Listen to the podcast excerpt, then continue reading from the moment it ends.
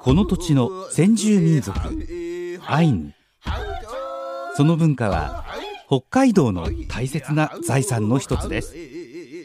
アイヌにもルーツを持つ私がアイヌ文化の伝承復興創造のための活動を行っている方々を各地に訪ねお話を伺います。ウポポイラジオウポポイラジオ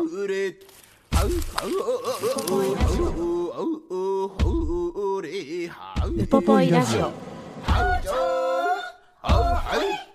今日は2023年8月24日に民族共生象徴空間ウポポイで収録した模様をお送りいたします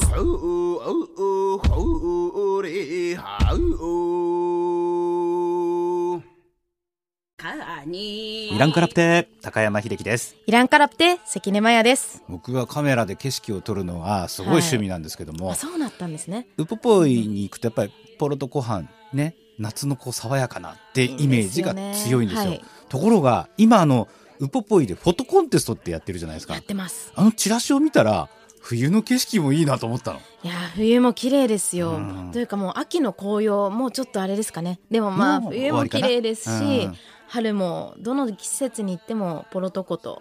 綺麗ですよ、あの フォトコンテストのはい。チラシに載ってた湖の上のなんかイルミネーションみたいなのが、はい。ああれはいつも登場する今年もやりますよね。なんでそこでこうまあポロトコがこうちょっとななぎというか、うん。こう静かになった時に両面に映ったりとか、そんなんも綺麗だと思いますね。デートスポットにもいいですよ。そうですか。デートはしないけど あの撮影には行きたいなってね、これ何年か前にこはい。う審査員みたいなのしたんですよ、はい。これが若者だって思ったのがやっぱりこう、iPhone のカメラなのに、はい。それをこう反対に向けて、うん。こうなんかいろいろ綺麗に撮る術があるんですよね。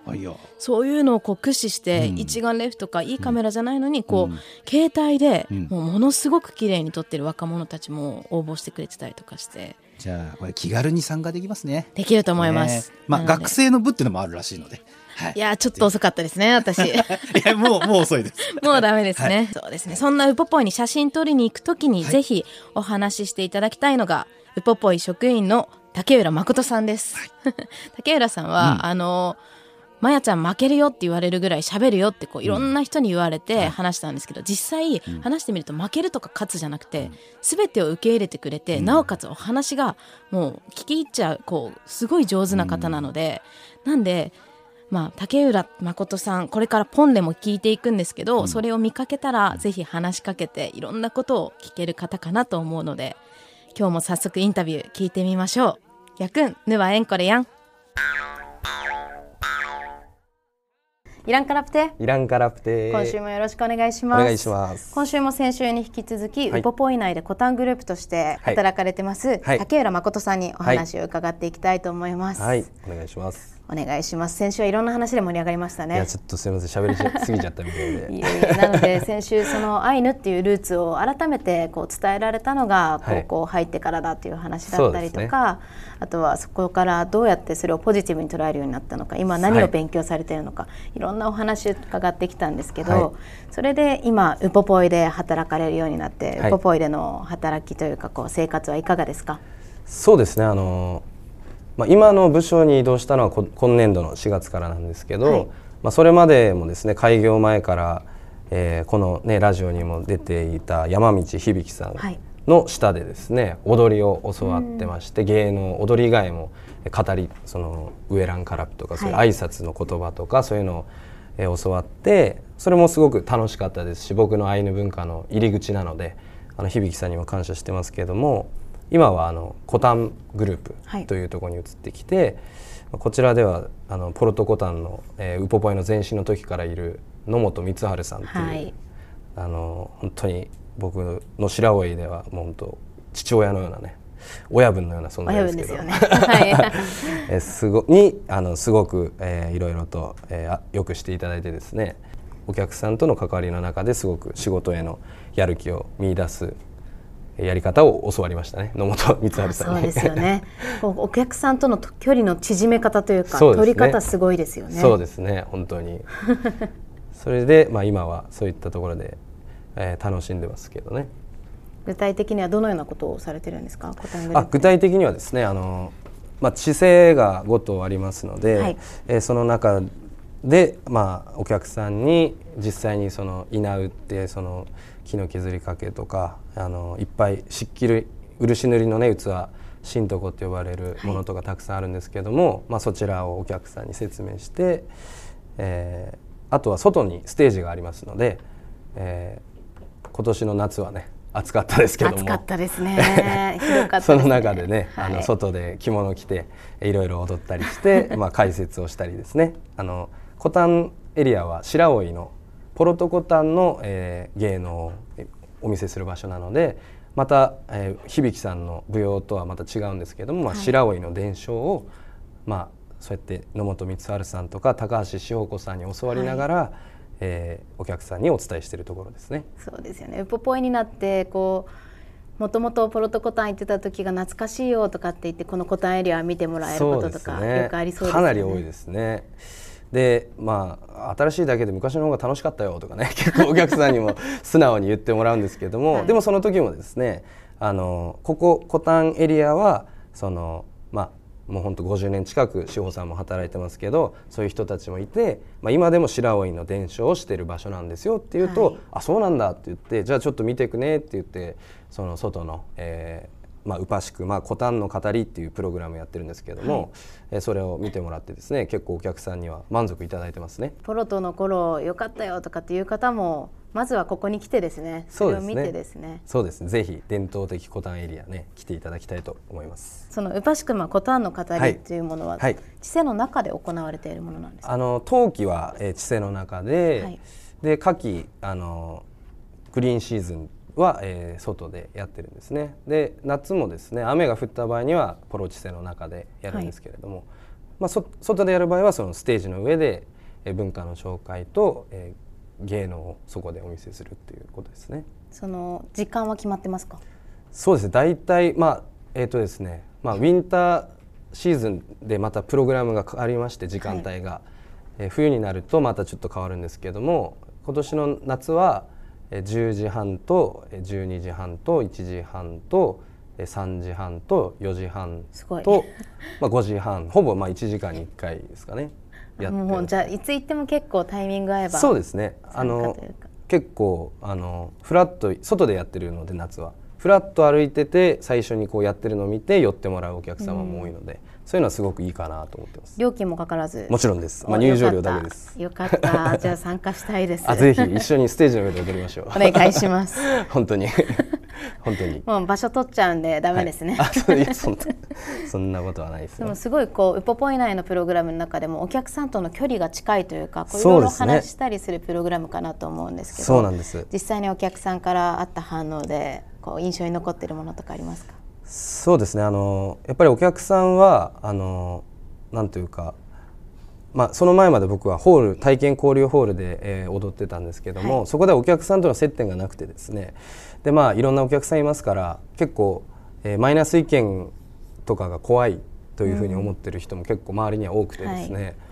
でもこっちに来てやっぱり感じたのは、まあ、圧倒的に皆さん楽しみに、えー、来ていただいて、ポジティブな気持ちで来てそして僕らの、まあ、踊りとかを見てですねポジティブな気持ち感想をくれる人がもう95%ぐらいですかね。98ぐらいかな。すごい。です、はい、100人いたら姿勢の中で語りがありまして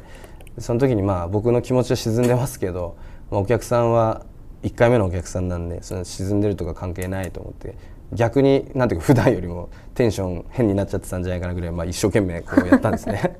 したらあの終わった後に、えー、わざわざ、えー、僕を見つけて、えー、ちょっと離れてたお客さんが戻ってきてくれたお客さんがいてですね、はい、ですごくまあ名古屋から来たお客様ご夫婦2人だったんですけど感動しましたみたいななんか応援してますみたいなおばおばあさんそれこそおばあさんのことをあの頑張ってくださいとかいろいろとなんていうか言ってもらってあのここがこれがこのコタンの今の仕事今の部署の仕事の一番のなんていうかデザートだなというかご褒美だなってね、思ったんですよ、ね、生の声を。なのであのすごく基本的にはお客様に、来場者の皆さんにあの元気をもらっていてやりがいをいただいてますね。それが、まあ、体験交流ホールでもですねあの結構あの自分の踊りの技を、はい、踊りの綺麗さを磨くとか歌を磨くとか、うん、そういう内向きのモチベーションの保ち方はたくさんあったんですけれどももっとこの節でやってみようとかこの地域のやつやってみようとかそういう楽しみはあったんですが、まあ、コタンに来て一番思うのはやっぱりお客さんとの関わりの中ですごくあの元気とかやる気とかをいただきまくってますね。本当に感謝してますね生の声が聞けるって全然違いますよね。そうですね。平たく言うと本当に自尊心が満たされるというか。いや私もそんなそんなもんですね。なんか有名人になったような気分で、うん、写真撮っていいですかとかですね。もう汗だくのテッカテカの夏のはね 汗だくのテカテカの顔であの写真とか撮ってますけどね。でもそうですよね。これやっぱりこう誰かに求められたいですしね。期待されたいですしそ、ね,、こにあるっていうものがむしろ勉強できたりこう要素としてあるのっていうのはすごいいい環境かもしれないですね。そうですね。ウポポイ内でそのご自身のルーツでもあるアイヌっていうものを学ぶというか私の中ではウポポイというのはそういう自分化を学ぶための施設っていうのも担ってるのかなって思ってるんですけど自分のことを学んだりはできますか？もちろんです。あのですねえーまあ、今博物館にいるあまずですねウポポイは本当に、えまあ、観光施設ではなくてですねそのやっぱり、えー、アイヌ文化に触れてもらう、まあ、学習施設みたいな側面もありましてそれはお客あの来場者の方に限らずアイヌのルーツを持ってる人たちにとってもそうなので、うん、それは来場者として来たアイヌでもいいですし働いてるアイヌももちろんそうですから、はい、その働いてるアイヌでしかも文化知らなかった僕みたいなものはですねすごくすっごく助かってるというか最速でこう階段を駆け上がってるんじゃないかなっていう実感がありますね。そうですよね同じルーツに持つ人からこういろんな語りというかいろんな議論をしながらお仕事できるということですね。そうですねあの博物館にあの今勤めてるマーク・ウィンチェスターっていう、はい、マークさんっているんですけどもあの僕にですねその僕が、えそのルーツの話を先祖の、え具体的な名前と一緒に話す機会がありまして、はい、そしたらすごくその出せる範囲でねあのいろいろと資料を集めてくださってあの僕に提供してくれてですねすごく感謝してますね。そういうふうに、えーと、アイヌにルーツがあって調べたいって言ってる人がいたら助けてくれる手助けしたいって思ってくれてる人もいっぱいいるそういう意味ではもうすごくいい施設いい職場だなと思ってますね、ありがたいです本当に。なんかこれは言っていいのか分かんないですけど自分がアイヌっていうだけでむしろ同じルーツとか同じ文化をこう継承してきた仲間っていうのが分かるだけで気が許せたりするっていう感覚ってありますか？私強いんですけどそういう仲間意識みたいなそうですね。かはあったりしますか？あのありますね。あの、えー6月か5月ぐらいにウポポエでナバホの、えー、女性の方、はい、ニュースにちょっと、そうですね。あの、えーと、ヒーリングベル。なんかやってましたね。ね。あの ベルをつけて、えーはい、あのその伝統舞踊を披露するっていうステップのやつ。あのそれもその皆さんと、えー、その公演が終わった後ですね。僕知性版一人でしてたんですけど、はい、来てくださってあの博物館の八千田さんが引き連れて来てくれて結構お話ししたんですねその、はい、皆さんと。やっぱりそういうなんていうか一緒に頑張ってるねっていうそのシンパシーというか私たち頑張っていこうねっていうのが、うん、あの直接言わなくてもなんかベースに流れてる感じがしてすごく、うん、えー、僕も片言の英語なんですけどその理解してくれようとする感じとかその雰囲気がですねすごくなんていうかお互いシンパシーを感じてるのかなって気はして嬉しくなりましたね。あとカナダの、えー、先住民の、えー、方もですねお客さんで来てくれて、はい、まあ、似たようにずっといろいろお話ししてたらやっぱりなんていうんですかね仲間というよりは同胞なんていうんですかね違う場所にいる仲間というか、はい、なんか違うか同じ価値観を共有して違う場所にいる人っていう感じがすごく伝わって嬉しかったですね。その竹浦さんは生まれが深川深川ですかね、ね、深川でその後高校とかも深川です高校はあの旭川隣の電車でね通って、はい、ちょっと高校でいじめられたりもしたんですけど、まあ、そんなところで旭川に行ってましたけど、ね、大学は関東に出てそうです、ね、関東でいろいろ遊んで。そうですね。もういじめられた分爆発したかのように自分を解放して。バランスですからね。バランスで。いろいろそうやって多分それで海外のそういう方とも交流あったりとかしていろんな視点からアイヌっていうルーツとかを見る機会とか、いろんなところでのアイヌの認知とかをこう見聞きすることがあったかなと思うんですけどそういうところに差とかって感じますか？あのまあアイヌのこと全く知らない人たちが見てる感覚と、はい、この中から見てまあ、僕その大学の友達はまあしょうもないやつばっかりだったので 僕の聞いてるかもしれない。いやもうあの伝えますから。聞いてって言うんで、はい、あの聞いといてくれって言うんで、はい、僕のことをとんでん兵とんでん兵って言うんですね、はい、とんでん兵おとんでん兵みたいな。なんかふざけて、はい、アイヌではないですね。トンデン兵なんですね、うん、で僕はそのアイヌにルーツがあるっていうのはその時にも知っていたのであのなんつうかな。どうせならアイヌって言えよっていうふうにまあ言うわけですけど、はい、まあそのアイヌのこと知らない人からするとまあえ北海道から来たやつのイメージって言ったらまあそんなもんで、うん、でその中で、えーと、最近ですね、まあ、このウポポイできたのもあって本当に自分が働いてるんですけどそのアイヌの知名度が上がっていくのを感じるのはあのそういう友達からですねそのウポポイに働いてるのとかってあアイヌのことすごい興味あったんだけど、という友達がすごく増えてですね、はい、まああの本当に私たちあ、ね、大学生の時と今この数年しかないですけどそれでもかなりこう世間の認知に大きな差があるのかなとは感じてますね。そうですよね。私の友人とかも今ネットで多分調べたらアイヌ語をちょっと調べれると思うんですけど、うんうんうん、それで私と LINE するからって言ってわざわざ初めの言葉とか終わりの締め言葉とかアイヌ語で普通に送ってくれる親友たちとか、えー、いい友達なんかそのぐらいこう認知だったりとかそれぞれのルーツにこうむしろ自分たちが寄り添うみたいな、はい、こう認めていくみたいなのが変わってきてる気もしますよね。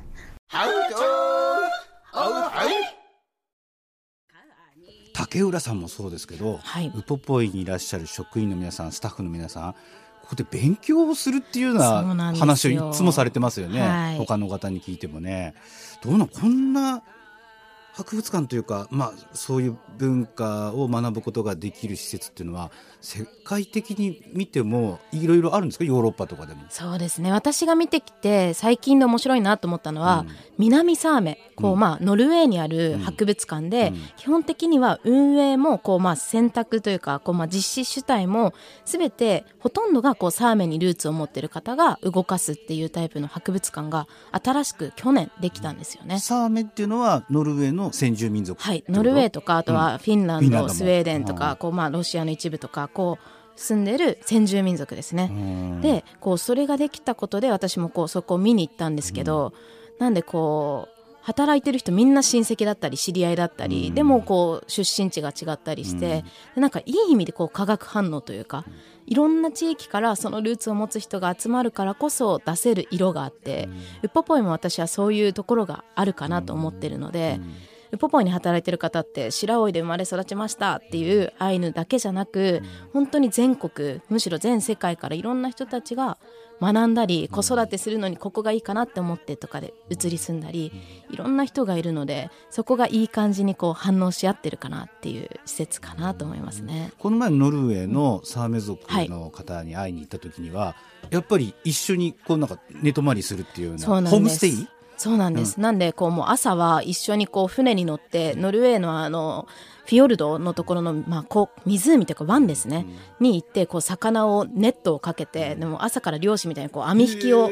なな1時間半ぐらいでしてでそれをこうスモーカーでこう、まあ、半日ぐらいスモークして干しマスみたいにしてそのマスを食べたりレインディアコーヒーっていうトナカイ肉を入れるコーヒーがあったりとか、肉を入れるコーヒー？コーヒーの中に干したトナカイ肉と干した脂身トナカイの脂身を入れることでちょっとしたこうバターコーヒーというかでこうスモークの香りもしてその戻ったこうふやふやになった肉を最後に食べるっていうコーヒーがあるんですけどそれをいつも飲んででまあ羊たちを追っかけたり みたいなことをノルウェーではいつもしてますね。そんな方たちが、まあ、いつもスタッフとして運営している博物館とか、ね、はい、そういう施設っていうのはやっぱり世界的な基準っていうかレベルなの最近はやっぱり増えてるというか、うん、そういう風潮はあるのかなって私は思ってますね。うん、なんでそれこそ国連に伺って先住民の人たちがたくさん集まってる場に行った時も、うんそこで話するとウポポイっていう博物館できたよねっていうのはみんな話題にするぐらい他の国の人が知ってるの？そうなんです。先住民ネットワークってきっとすごくて、うん、こう私たちが思ってる以上に、むしろ日本に住んでいる、まあ、日本人、まあ、ある日本人が思ってる以上に世界の人って多分アイヌのことを知っててだから竹浦さんもおっしゃってましたけどアイヌっていうだけでこうなんとなくつながってるよね。兄弟だよなぐらいなことを言ってくれる方も多い気がしますね。だから白老のウプポイは単なる美術館博物館じゃないよっていうことなのね。いろんな役割があるので、なんで今後も期待です。はい、そして後半もあの楽しみにしていただいているポンレとかも聞いてきてます。竹浦誠さんの話聞いてください。やくんぬわえんこれやん。そしてあともう一つ聞きたいことがあって、はい、関東に出てるので出たことでアイヌに対するアイヌの あの関東にいた時にアイヌ文化に触れる機会っていうのは、はい、あまり、えー、なくてですね。でも今はそんなことないのかなってそうやってあのマヤさんの、ね、活動とかを見てて思うんですけど、はい、あの唯一、えー、その大東京にいた時にあったのはあの新大新大久保の春コロに行きましたね。お食べて、ええ、飲んで？食べて飲んで。あのし しけレベのお酒とか、はいえ。ー、鹿肉とか？そうですね。餃子にんにくはい。そういうのあとなんおはうもいただきましたけどもそれぐらいですかね。そのお店とかそうイベントみたいなの僕が、はい、本当はやってたのかもしれないですけど僕がアンテナ張ってなかっただけですけど、じゃあ AS のセンターに行ってみるとかなんかそうですね。チャランケ祭り行ってみるみたいなのもなかったですね。八重洲のセンターはあのここの入社試験で初めて行きましたね。あ、そうなんですね。めっちゃいいとこにあるじゃんと思って。めっちゃいい立地にありましたよね。今引っ越しちゃいましたけど。はい、まあ上野もねいいとこかもしれませんけど、残念ところ怒られますね。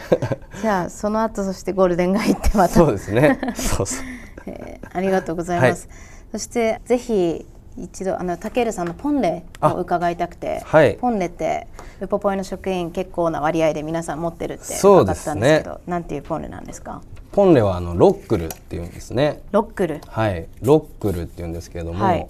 名付けてくれた人はその山道響さんっていう、その体験交流ホールで芸能のリーダーやってる人ですけれども、あのまあ由来はですね、私がその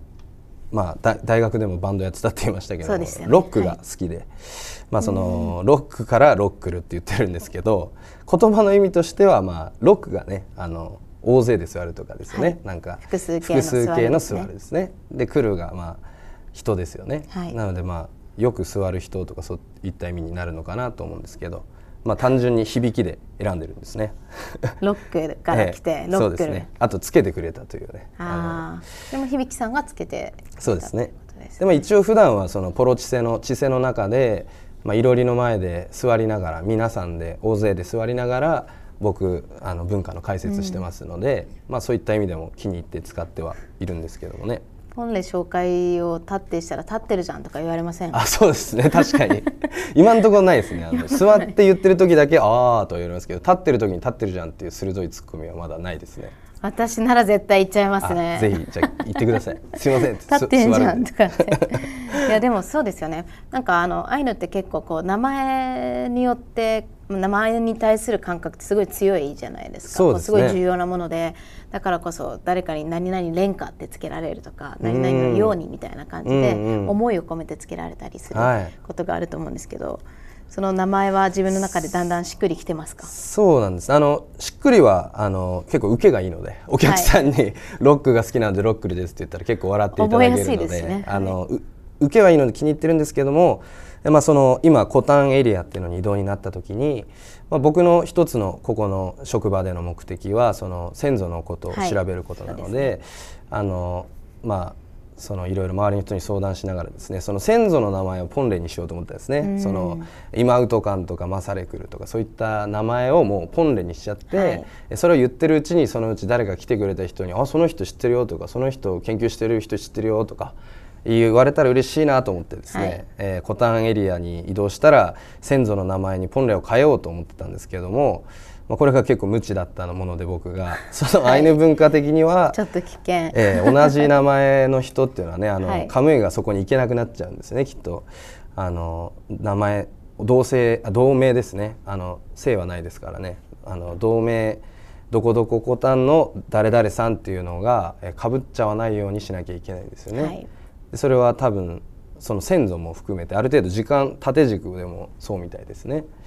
なので、えー、変えれないということになって名前できない、えー、なので暫定でロックルになったんですけれどもあのそれはそれでコタンはお客さんと直接話せますからロックルって言っただけで笑ってくれるので、ね、本当にありがたい。もう気に入って使ってますね。でもアイヌの名前ってやっぱり注目されてるところじゃないですか。そうです、ね、漫画とかでも小さい子に汚い名前つけるんでしょとかあそうです、ね、名前について知ってる方多いと思うんですけどで、ね,、も確かにそうやって実はいろんなルールがありますよね。そうですね。あの結構地域ある程度かなり広い範囲同盟の人いないとか研究でも分かってるようですしね。大声で呼ばないとかもそうですよね。あそうですね。なんか大声で呼んだら住所とか個人情報ばらまくようなもんだとかって言われますよね、うん、そうあの結構あの僕もあのこの間神社北海道神宮に行ったんですけど、はい、あの子供ができるっていうので行ったんですけども神社でもあの白老町は竹浦誠のとかって言いますよね。いますいます住んでる場所というと名前。それって多分そのアイヌが名前かぶっちゃそっちにカムイがいけないからとかって似たような感覚ですよね、うん、きっと。ああそうかもしれないですね、まあ、感覚だけですけどね。あと逆に悪いものが来ると思いますよね。あそうですね。呪われちゃうっていうね、はい、名前がかぶってしまうと自分悪いことしないのに悪いことしたやつと名前が一緒だから勘違いされてきちゃうとか。すごい強いこうルールがあるはずなのでただ解明もしやすいのがアイヌ語名ですね。そうあの実際同盟なことはたくさんあってそれが分かったらすぐ変えますもんね、ね、あやかぶっちゃったっていうのを知った瞬間に変えますもん、ね、じゃあこれから誰もロックルは今のところ座が空いてないんです、ね、あそうですね。でパンクルはいますから。パンクルがいるちょっとかぶりかけてるんで。フォークルでも何でもいいですけど。かぶったらじゃあちょっと変えていきましょう、かぶったらクラシックルにします、フォークもクラシックルも、はい、ですね そしてあのぜひ今後の目標とか個人の目標もですし、ポポイの職員としての目標もですし、はい、あと個人的にはお子さんが生まれたということでそうなんです、どうやってその自分自身も感じていたアイヌっていうルーツをつなぐって感覚じゃないかもしれないですけど、こうどう向き合っていくどう関わっていくのか教えていただけたら嬉しいです。はい、あのまあ、そうですね。先ほどもちょっと話したんですけれども、まあ、8月に子供が生まれまして長男が生まれまして、はいまあ、まずはその長男とまあ妻をまあ守っていきたいなと思うんですけどその子供に対してそのアイヌ文化を興味持てばもちろん知ってることは何でもあの伝えますけれども、はい、なんていうか、えー、子供の頃から、えー、親が能動的に、えー、教えるっていうつもりは今のところは持ってなくてですねまあ本当アイヌに関わらずあらゆることを興味を持ったことに入り口までは連れてってあげようと思ってますけどね。その先は自分で掘ってねっていう感じで、えー、ですね。あとは、まあ、僕自身としてはそうあのアイヌ文化に関してはこれからもいろいろとウポポイで皆さんあの教えてくれる人いっぱいいますからあの継続して勉強したいと思っていてであのその自分の自分が学んでいく中でそれをまあ副次的にというかなんかこぼれた汗みたいなものがですね 人に伝わって、はい、えそれがあのその人にいい影響を与えてくれて、まあ、例えばこういう途中からこういうアイヌ文化やった人もいるんだなとかアイヌ文化って結構、えー、楽しいんだなとか、うん、いろんな特定多数の人にですね伝われば嬉しいなっていうので、まあ、あくまで自分ベースでそれが、えー、なんか伝播伝播すればいいかなというふうに思ってます。あとはその、えー、先祖の調査というかね、はい、あの自分の先祖のこと言いましたけど、ねはい、僕ねまだえー、ビラトリ町もね二豚にもねあのこんなん言ったらもぐりって言われるんですけどね行ったことないんですあらダメですね。まあ行きたい行きたいと思ってるんですけど、はい、まあ、たくさん情報はあるので行きたい場所はたくさんあるんですね、はい、この住所に行きたいとかね。この番地に行きたいとかいろいろあるので、えー、いつかは行って調べたいなと思ってます。ぜひ私たちにできることであればいろいろアピラトに案内するので。あのお願いします。いいつでも行ってください。はい。そしてあとあのあれですよね。私じゃ伝えきれないところがやっぱりたくさんあるっていうのはすごく感じていて、はい、私がどこで発言してもまやちゃんは恵まれてるからまやちゃんはサラブレッドだもんね。って多分こう、うん、どうしても思ってしまったり感じてしまうっていう同じルーツを持つ人っていうのはきっとたくさんいる気がしていてで私自身の一つの目標大きな目標としてはやっぱり別にそれを知ってようが知ってなかろうが、うん、自分がアイヌであるっていうことをまずはこう自分自身で受け入れて、それを好きになれともこう誇りを持ってとも何もないですけどまずは知って。であそうなんだ。でそこから自分で考えるっていうきっかけが広まったらいいなと思っててそうです、ね、ただ多分私みたいなのが出てもこうどうしても伝えきれない部分が広いのでなんか今日お話できて竹浦さんみたいな方が今後いろんなところで言葉を伝えてみんなにこういろんな影響を与えてくれることで、いろんな人たちが私なんかよりもたくさんこう竹浦さんの言葉で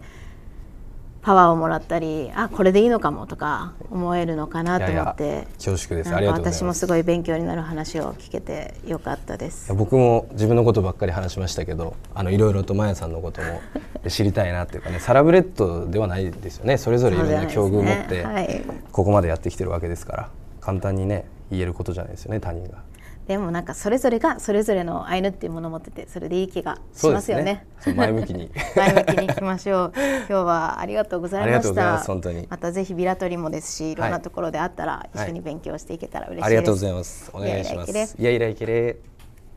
あうあはうえ。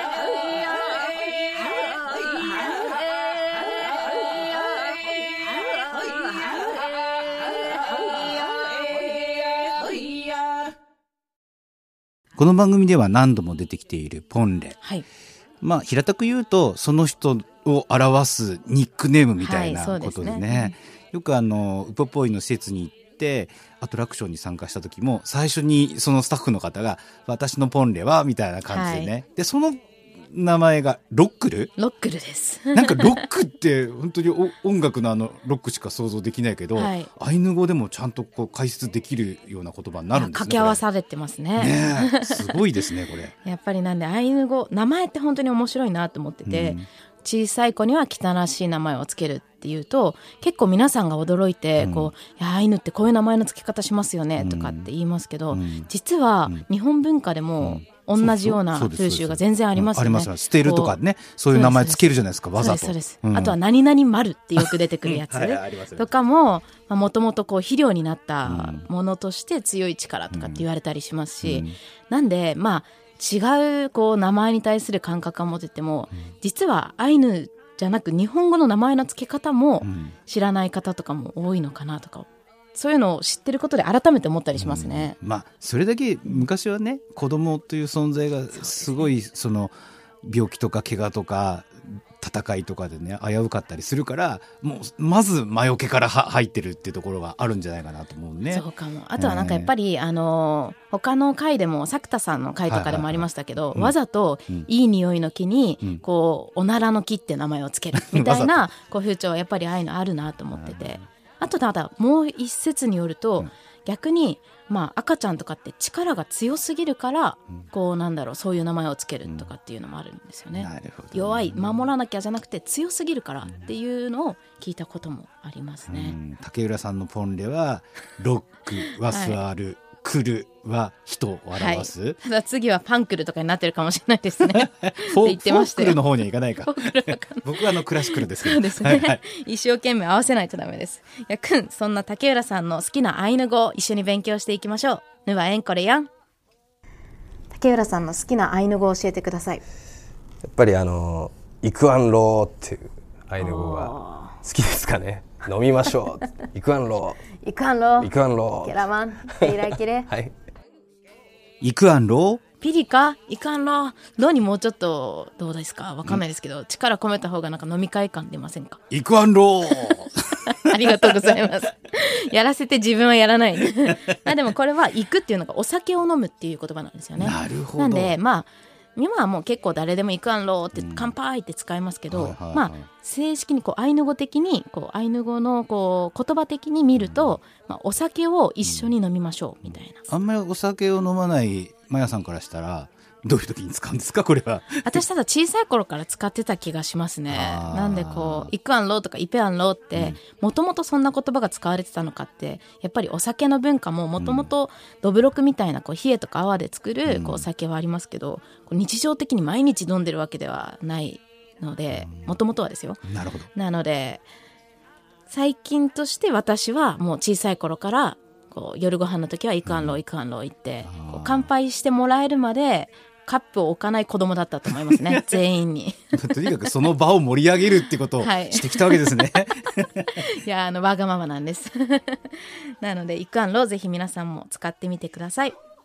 いや今日も盛りだくさんだった。本当に、はい、来週はウポポイ職員の新田祐樹さんにお話を伺ってきてます。新田祐樹さんは、うん、新田好美さん。もう去年になりますね、うん、の10月30、11月6日にこう放送した、うんアイヌ語を担当されているこのみさんの旦那さんでもあって、うん、私も家族ぐるみでもう子供たちが小さい頃からこう、まあ、一緒に遊んでもらってるんですけど、うん、そんなゆうきさんのお話になります。で私が毎回楽しみにしているお子さんの歌も多分来週は聴けると思うので多分ファンもいると思いますりんちゃんですね聴けると思うのでぜひ楽しみにしていてください。はい、やくんまた来週そういうのからんろ。はい